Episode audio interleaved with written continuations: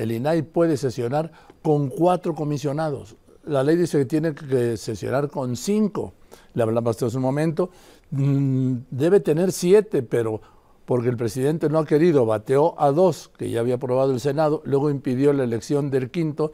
Entonces, en una resolución que va a escocer, bueno, mañana ya veremos, ¿verdad, presidente? Mañana su reacción eh, allá en el Salón Tesorería. ¿Por qué? Porque aprobó la Corte que pueda sesionar. El INAI con cuatro, cuando el INAI tiene más de ocho mil asuntos pendientes, y le aprecio mucho a la maestra Blanca Lilia Ibarra, comisionada presidenta del INAI. Blanca Lilia, pues hoy sí estás de fiesta, ¿no? Buenas tardes. Sin duda. ¿Cómo estás, Joaquín? Muy buenas tardes. Hoy te puedo decir que es una victoria del Estado de Derecho en este país. Como bien lo dices, después de 145 días sin que el INAI pudiera sesionar de manera ordinaria, lo vamos a hacer.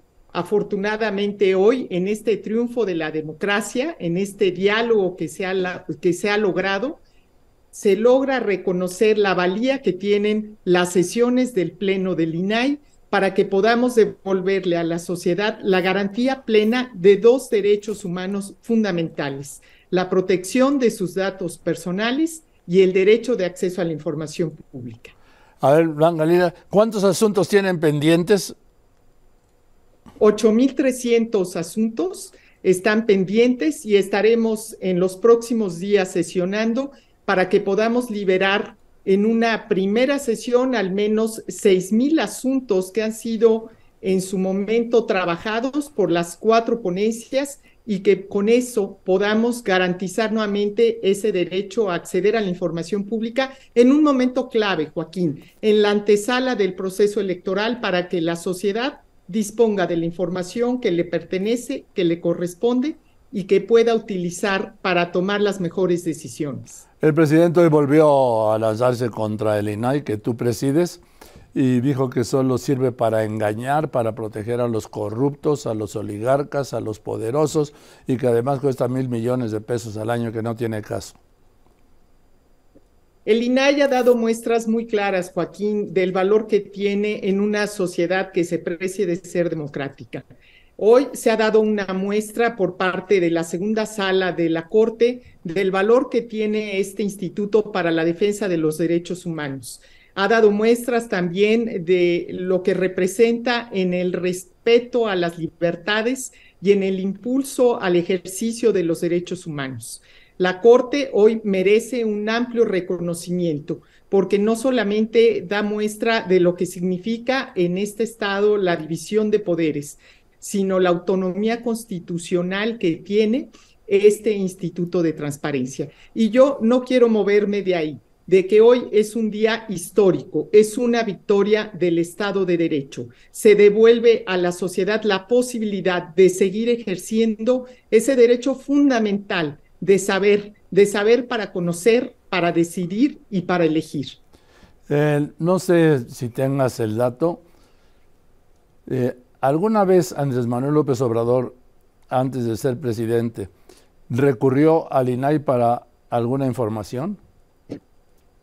Mira, en efecto, eh, se ha identificado en, de alguna manera en la Plataforma Nacional de Transparencia, donde años atrás hizo énfasis en la información que es importante, que es oficial, y que está acreditada, que se usó para alguna referencia que él hizo. Eh, también te puedo decir que se ha buscado información, por ejemplo, de, relacionada con sueldos, con pensiones de expresidentes y que ha validado, porque esto ha formado parte del derecho a la información que tiene este país desde hace más de dos décadas. De manera que cualquier ciudadano desde el propio presidente de la República, pueden acceder a la información pública verídica, documentada, que está obligado cualquier dependencia pública o cualquier servidor público a entregar a la sociedad.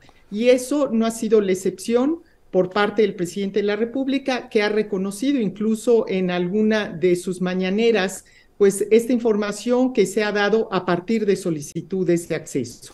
A ver, Blanca Lilia, Ibarra, eh, comisionada presidenta del INAI. ¿Cómo le van a hacer? Dices tú que van a sacar ahora 6.000 de los 8.300 eh, asuntos pendientes, pero pues se van a tener que estar ahora sí que en un pleno, permanente, ¿no? Sí, en efecto, en estos meses, eh, Joaquín, que fueron 145 días en total, las cuatro ponencias se mantuvieron trabajando ampliamente y te decía yo hace un momento que de los 8.300 recursos que están pendientes de resolver, están listos para ser votados más de 6.000. Naturalmente esto implica una carga de trabajo mayúscula porque la sociedad ya no puede esperar más, la sociedad necesita saber.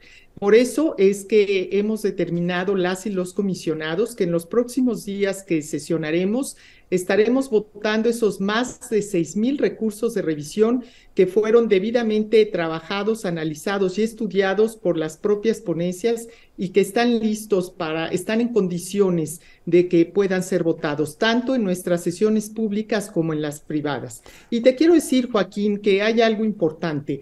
El INAI desde el primer momento ha actuado de manera manera institucional, respetando las determinaciones de los tres poderes de la Unión, respetando los tiempos, respetando los procesos. Pero ahora la Corte ha reconocido una vez más no solamente el diseño constitucional de este instituto, sino su autonomía y el valor que tiene para la sociedad cada una de las sesiones donde determinamos resolver para quién le corresponde la razón la razón jurídica, la razón naturalmente basada en la máxima publicidad de la información de aquellas solicitudes que han hecho a las distintas dependencias, tanto de los tres poderes de la Unión como del resto de los sujetos obligados. Bien, y luego pues por los 2.300 que quedarán después de los 6.000, ¿no? Más lo que se acumule, claro. Efectivamente, tenemos un promedio de 500 recursos de revisión que semanalmente se van acumulando y con esto se estará normalizando el trabajo que semanalmente realiza este Instituto Nacional de Transparencia, que déjame decirte que en todo momento se mantuvo trabajando, no solamente capacitando a los sujetos obligados, llevando a cabo las verificaciones correspondientes, eh, promoviendo el conocimiento público y eh, del acceso a la información y la utilidad social. De manera que creo que esto es un día histórico importante para toda la nación, porque como tú lo has dicho, el INAR realiza una función basada en los intereses de la sociedad y responde justamente a esa vocación social. Por eso creo que es muy importante que hoy se reconozca este triunfo y este reconocimiento a la Suprema Corte. Sí, lo que pasa, Blanca Lilia, lo que pasa, maestra, es que el presidente López Obrador no le gusta la transparencia, no le gusta el INAI, lo quiere cancelar, ya lo anunció. Bueno, el INAI, lo hemos dicho, es incómodo no solo para el presidente de la República en este sexenio, el INAI ha actuado siempre conforme a las facultades y, eh, constitucionales que tiene para atender las demandas de la sociedad. Y esto ocurre en el ámbito federal, pero también en el estatal, donde yo trabajé también en el estado de Puebla y lo viví en carne propia, Joaquín. Y en el ámbito municipal, la transparencia incomoda. Transparencia es abrir a la opinión pública, al escrutinio público, las acciones y decisiones que tomamos en el día a día. Y puedo hacerte referencia de nuestros orígenes con independencia del, eh, digamos, del partido en el poder. El INAI ha actuado para entregar información en casos como el Fobaproa en su momento, Odebrecht, la Casa Blanca, eh, la masacre de San Fernando y muchas más que han resultado incómodas también en su momento. En esa línea hemos actuado en total independencia, autonomía, imparcialidad y sobre todo con un enfoque en favor de la ciudadanía. Esa es la relevancia que tiene este instituto, la vocación social que nos mueve y el espíritu que nos permite conectar con las necesidades de información de la gente. Gracias, Blanca Lilia, te mando un saludo. Gracias, Joaquín. Muy buenas tardes. Que estés muy bien, la maestra Blanca Lilia.